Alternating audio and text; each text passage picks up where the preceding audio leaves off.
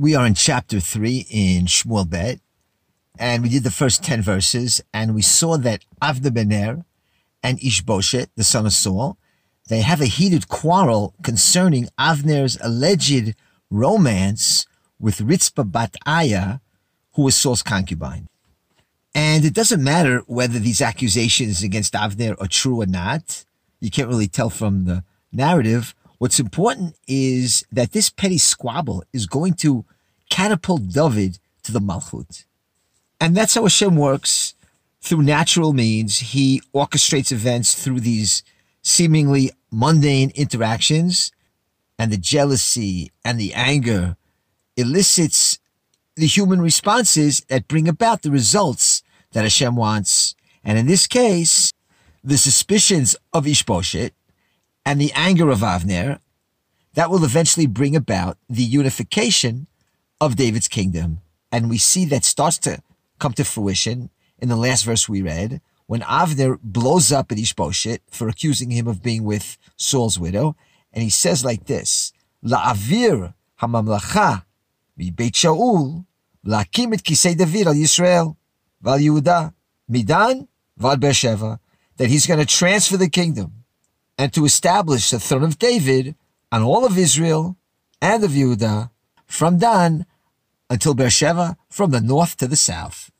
Now, what suddenly brought about this change of heart, you know, causing Avner to turn his back on Beit Shaul and on Ishboshet, who up to now had been his king? Was it just this quarrel about Ritzpah Bat Aya? So we got into that last week a little bit, and what's important is that Hashem is running the show.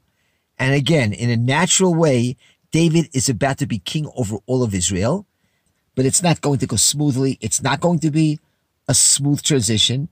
Nothing goes smooth in the book of Shmuel, you know. So, okay, Avner now, as we said, he blows up at Ishboshet and he says, What am I, a dog watchman over in Yehuda? And then he says, after that, the verse we read, I'm going to bring the kingdom to David. Okay, so what's the reaction of Ishboshet to Avner's sudden eruption? Says like this, V'lo yachol od lashiv et Avner davar.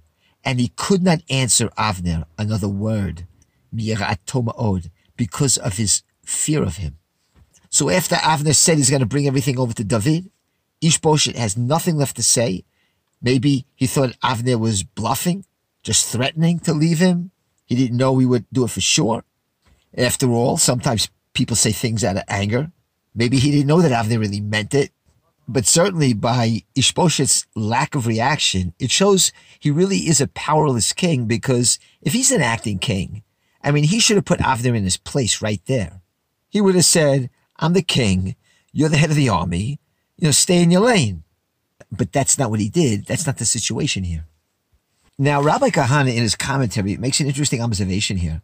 This is the second verse in this chapter where Ishboshet's name isn't mentioned even though you know we're talking about Ishboshet, but his name is left out. The first time it happens is in verse 7 in this chapter. It's just like this. Saul had a concubine named Ritzpah Bat Aya, and he said to Avner, Why were you with my father's concubine? Now we know it was Ishboshet talking to Avner, but the verse doesn't say it. It just says, And he said to Avner. Well, when we learned this verse last week, we said, well, that's the Bible being economical with words. We know it's Ishboshet addressing Avner, so scripture doesn't have to tell us. And again, now here in the verse we just read, it says, and he could not answer Avner out of great fear. Again, he could not answer him. You could say Ishboshet couldn't answer him, but no, again, his name is left out. So you could say, well, scripture didn't mention his name because it's obvious we're talking about Ishboshet. But when you think about it, up to now, his name hasn't even been mentioned yet in our chapter, even though he's very important part of the chapter. The chapter centers around him, and his name is left out. So Rabbi Kahana says that scripture is doing this. It's leaving out his name because it wants to show that Ishboshet and his kingdom are disappearing. That's why his name is disappearing. And I'll read the words of Rabbi Kahana right here and translate it. Shuv, again, just like in verse 7, the scripture does not, does not explicitly say the name of Ishboshet. And perhaps this is a hint to the fact that his kingdom is going, going, gone. HaKadosh Baruch Hu potech b'shlav acharon shel siluko. HaKadosh Baruch Hu is preparing the final stage of his departure. The Ishboshet, kilu kfar einenu. And it's like Ishboshet doesn't exist anymore. Alaf shehu enu He might not realize it. He may not realize that he's disappearing, but he is. And now the rabbi addresses the fact that Ishboshet had nothing to say to Avner. He says like this, it's very likely, Shahayalo Malashiv Lavner. Maybe he did have something to respond to Avner, but he couldn't because he was frightened of him. Ishboshet hu chalashofi. Ishboshet is of weak character. He's just not a leader type. And by the way, that doesn't mean he's a bad guy. Not everybody's cut out to be the king. He knows it's only because of Avner, Ha'isha Chazak. He's the strong man, who molech. That's the reason he rules. He rules because of Avner. Upachad mavet over love, and he's scared to death. He is scared to death that Avner will actualize his threat because he knows he needs Avner. And that's why he's quiet. He's hoping that Avner will calm down and will reconcile with him. But it's too late. The Almighty has already sealed his fate. Okay, so let's see how Avner begins the process of transferring the kingdom of David, like he said he would. How's he going to do it? So we look at verse 12. It says like this. Avner malachim el David, tachtav lemor. So Avner, he doesn't go himself at the beginning to David. He sends messengers to David. That's what it says. V'yishlach Avner malachim. He sends messengers to David, tachtav, from his place, lemor, saying, lemi to whom does the land belong? Now the commentators take two possible directions what that means when he addresses David and says, Lami Aretz. He could be talking about David. Lami Aretz. Who does the land belong to, if not you? Kind of like what Shmuel said to Shaul, Lami Chochem Data. If you remember when Shaul first met Shmuel, Shmuel said to Saul to hint to him that he's going to be the king. He said, Lami Chochem Dat. Who is the affection of all of Israel? So it could be Avner is saying, Aretz. To whom does the land belong to? So that's the first Perush, the interpretation, that he's talking about David. But he could be talking about Hashem. By saying Lemi Aretz, it may be just what we call a Lashon Shua. He could be swearing in the name of He, Hashem, whom the land belongs to. And that's how he begins his message, Lemi Aretz. Okay, that's how he opens. And this is now what he says to David, Lemor. And he said, Karatata britcha iti, make a pact with me or a covenant with me. Vihine yadi imach, and my hand will be with you, lasev alecha et kol Yisrael, to bring all of Israel around to you. Okay, so now let's look at this message that Avner sends to David. The very fact that he says to David, make a covenant with me or make an agreement with me, first of all, that means that Avner sees himself as an equal to David. The other thing you gotta notice here you have to appreciate the influence of Avner. I mean, it's immense. He has the ability to bring all the tribes over to David the way he did for Ishbosheth. He's going to now do it for David.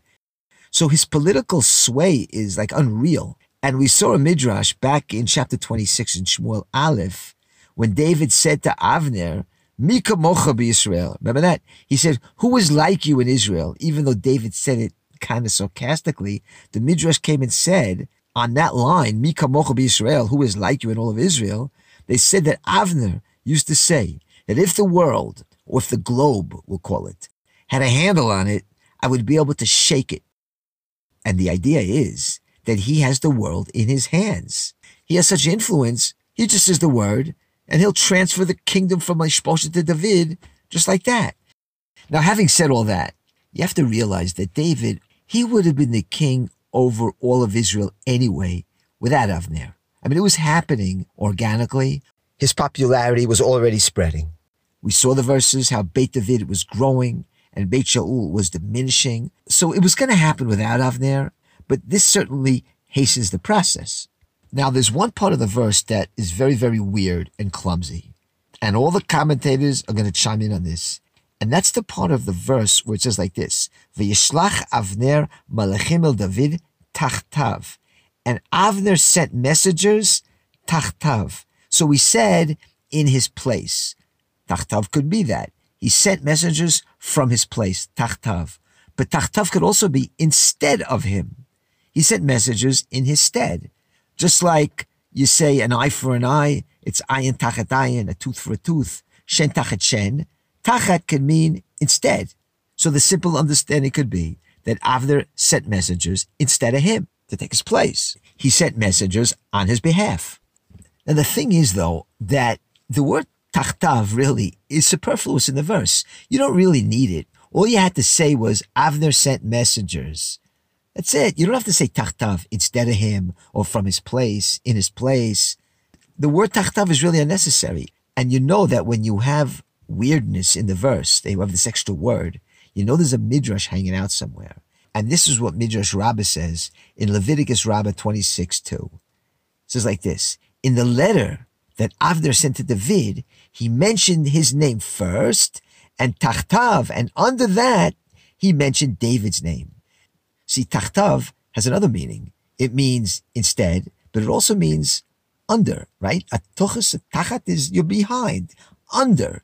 And so according to Chazal, Tachtav, from the word underneath, that Avner put his name on the top and David's on the bottom. That's what the sages gleaned from the verse, and he sent messengers, Tachtav. Tachtav here meaning under. Now that doesn't sound like such a terrible thing, but according to Chazal, that is one of the reasons that Avner was punished. When Yoav kills Avner, later in this chapter, Chazal bring a couple of sins that Avner committed. One of these sins is that Avner is blamed for delaying the kingdom of David for two years. That was wrong, propping up Ishbosheth that way and delaying Malchut David. And then they mention something else why he was deserving of punishment. And they say it's this letter that he wrote to David that he put David's name under his name, Tachtav. Now that seems a little bit harsh. Avner was killed because of that. Well, Rabbi Kahana mentioned in his commentary, I don't know if I brought it last week, but when Avner is bringing the kingdom to David here, what's driving him? He's being driven by a lot of ego. It was ego that prevented him from acknowledging David's kingdom. I know he was relying on that verse that kings will come out of your loins and so forth, but we could have understood that verse in a lot of ways. So it was ego that prevented him from acknowledging David's kingdom, and it's ego too that's motivating him here to leave Ishbosheth and bring the people over to David. Now, how do the sages express this ego? How do they do it? By gleaning off this verse, Tachtav, he put his name above David's name. That's the way of the Midrash to show the gaiva, the arrogance involved, and how that's motivating Avner. It's not really the letter itself that caused the punishment, but the sages use it as a vehicle to convey the idea of arrogance being the driving force of Avner. Because a lot of times people could do the right thing, but the question is, what's their motive? Okay, so Avner sends this message to David, which is, let's cut a pact, let's make an agreement, and I'll bring all the tribes to you. So let's see David's response to that in verse 13. Vayomer. And David said, Tov, okay, I'll make an agreement with you. But there's one thing I ask of you. Lo tered panai, don't even think of coming in my presence. Ki im Michal bat Shaul, unless you bring me Michal, the daughter of Saul, bevorcha lerotet panai, when you come to see me. So David is saying, you want to make an agreement? You want to make a pact? You want to come over to Hebron? Bring Michal bat Shaul with you. Then we can talk. That's David's condition. And he continues to explain this condition in the next verse. This time now, he's going to address Ishbosheth, which is interesting. After he said that to Avner, the next verse, he's addressing Ishbosheth. Either he's doing this because he's not waiting for Avner, or he wants to make it more official, wants to show respect, or maybe he's just waiting for Avner's answer. And in the meantime, he addresses Ishbosheth, and he says like this in verse 14, Vayishlach David malachim el Ishbosheth, ben Shaul lemor. And David sent messengers to Ishbosheth, the son of Saul, saying, Tana et ishti et Michal. Give to me my wife Michal, asher astila b'merlot flishtim, who I betrothed to myself with a hundred Philistine foreskins. So that's David's message to Ishbosheth, who happens to be Michal's brother. And he basically says to Ishbosheth what he said to Avner, but he adds that Michal, the one I married, with a hundred Philistine foreskins. Okay, so that's David's condition, that we're not going to even continue without bringing Michal back to me. Now you can read these verses and say, oh wow, it's so romantic. David wants his wife back. He hasn't seen her for over seven years. I mean, the last we saw them together, she was helping him escape out of the window because her father was trying to kill David. And ever since David escaped that day from her window, they haven't seen each other. So he wants her back. They had been forcibly separated because of his dispute with Saul and the house of Saul. And so he wants her back. He loves her. She's not only his first wife, but she was moser nefesh for him, right? When she let him out the window that day, she saved him. And before that, she put a dummy in the bed. I mean, she went all out for him. Not only that, how did he marry her? Like he says here, he brought back 100 foreskins. Actually, he brought back 200. He was machmir. He brought back 200 foreskins to get her. And David mentions it here. So he wants her back. Because when you give of yourself like that, right, your connection to that person is more intense. It's like with Rachel and Yaakov. Yaakov's love for Rachel was so intense, not only because he loved her at first sight, but he worked for her for 14 years. He was moser nefesh. So when you make that investment, you're connected more to that person. The more you invest and dedicate yourself to someone, the stronger the love and connection is. And David sacrificed himself to get those 200 foreskins. So yeah, he really wants Michal back. Okay, that's the romantic angle. But of course, it's not just romance here that's driving David to demand Michal back. You know it's never that simple to most of the commentators, it's a political move. Now, that doesn't contradict that he doesn't love her madly, but there's a lot of politics involved too. The Malbim reminds us that David is Saul's son-in-law. So he too is really part of Beit Shaul. But when he's separated from Michal all the time, nobody thinks of David's connection to Beit Shaul, to Saul. So by reuniting with Michal, that reminds everyone over in the house of Saul that David he has a claim to the throne through his marriage with Michal. He's connected to Saul. That's good for him. That helps him get unity amongst the tribes. That's one of the reasons he wants Michal with him. It's beneficial to David politically. By bringing back Michal, you're reminding everyone that, hey, my wife is Saul's daughter. You guys claim to be Hasidim of Saul. I'm married to his daughter. Okay, so these are all some of the reasons that David is making the demand of returning Michal. We have romantic reasons, political reasons. But the reason most commentators talk about is something else. They say that David is making this a condition. Again, it's a political motive. What he's saying here is, you want to make a deal, Avner? You want to come here and make a pact with me? Then break the psak halacha of your Rebbe. Break that halachic ruling of Saul in which he invalidated the marriage of David to Michal. Only when you do that, then I'll know that you're truly in my camp. And let's go back to that for a minute. Let's go back to how David married Michal in the first place. Remember that Saul was hanging Michal as bait for David to go to war with the Philistines and get himself killed. Saul was dishonest from the beginning with David when it came to his daughters. We saw that back in Shmuel Aleph, chapter 18, verse 21. He said, Et nena lo vetihilo mokesh. Saul said, I'll give him my daughter, and she'll be a snare to him. And what did Saul do? He asked that David bring a dowry, a hundred Philistine foreskins. David brought back 200. And when David returned with those 200 foreskins, it says like this. It says that when Saul saw that, he knew that Hashem was with David. And Michal Bat Shaul loved David. And then what happened after that? And now we get to the tachlis we want to get to. When David fled Saul altogether, remember it said that Saul gave Michal to Paltiel ben Laish? He gave Michal to another man. Now, Saul doesn't just do things like that. He's a frum Jew. He's not going to give his daughter over to somebody else. That's eshet ish. That's, that's adultery. How could Saul give her over to another man if she's married to David? So he said back then that Saul ruled that when David married Michal with those foreskins, it wasn't shaveh pruta. It wasn't worth anything. to marry someone, you have to give her, to betroth her, to espouse her, an item that's shaveh pruta, that's worth at least a penny. Today we do it with a ring. And Saul said that those foreskins aren't even worth a penny, and therefore the marriage is invalid. On that basis, he disqualified David's marriage to Michal, and thus was able to give her over to somebody else.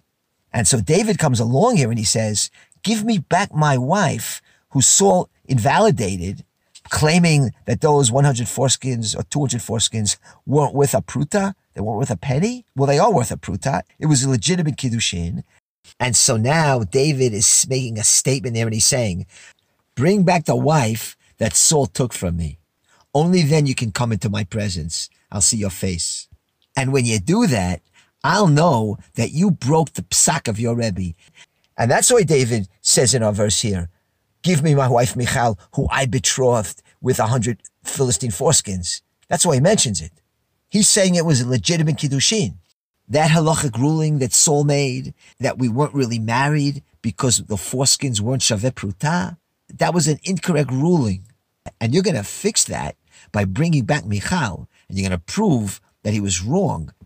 Now, we still have a problem of David taking back his ex if she was already with another man. If she was with Palti ben Laish, according to Jewish law, you can't take back your ex if she was with somebody else in the interim. So how can he take her back? Well, back in chapter 25 of Shmuel Aleph, when Saul gave Michal over to Paltiel, we touched upon this subject. Now, according to our sages, Paltiel, he never slept with Michal. He put a sword between him and Michal, so he won't be tempted to touch her. That's what Chazal say, because he realized that this whole thing might not be kosher, that Saul is pulling off a foil stick. And so to his merit, he placed a sword between him and Michal, so he won't be intimate with her. But David doesn't know what's going on in their bedroom, so how can he take her back? Because like we said, you can't take back your ex if she was with somebody else in the meantime. Well, one of the listeners to uh, our shiur here, a Talmud Chacham, his name is Peretz Teller, he came up with a pretty good answer why David was allowed to take her back. Because Michal might have been what we call a noose. That means she was forced to be with somebody against her will. And in such a situation, you can take your ex back. That's what happened in the Purim story. When Esther was with Achashverosh, she was a noose. She had no choice. And so according to the opinion that she was married to Mordechai, Mordechai was allowed to take her back because up to that point she had been forced to be with Achashverosh. But when Mordechai told Esther, you have to now go to Achashverosh, you have to initiate it because she wasn't with the king already for a long time. Now you have to initiate intimacy with him. At that point, she can't go back to Mordechai. One of the reasons Esther didn't want to do it is because she knew that if she initiates and she's not a Nusai anymore, then she can't go back to Mordechai. And so again, we can say that David was allowed to take Michal back because she might have been a noose. Now, we saw other answers to this dilemma. The Abarbanel said that Paltiel never really married her. He was like a guardian. He was just guarding over her because Saul was worried about her mental state when David ran away. Anyway, that's David's condition for any kind of agreement or meeting or pact with Avner. And now the ball is in Avner's court, and we'll see what he does. And we'll also, in our next shiur, get a closer look at this Paltiel ben Laish fellow who will now have to concede Michal. She's going to be taken from him and given to David. And we'll examine some of the sources to see his reaction to that. And then, of course, after these conditions are met and Michal is returned to David, Avner ben Nir is going to take a little trip to Hebron to meet up with David. Stay tuned.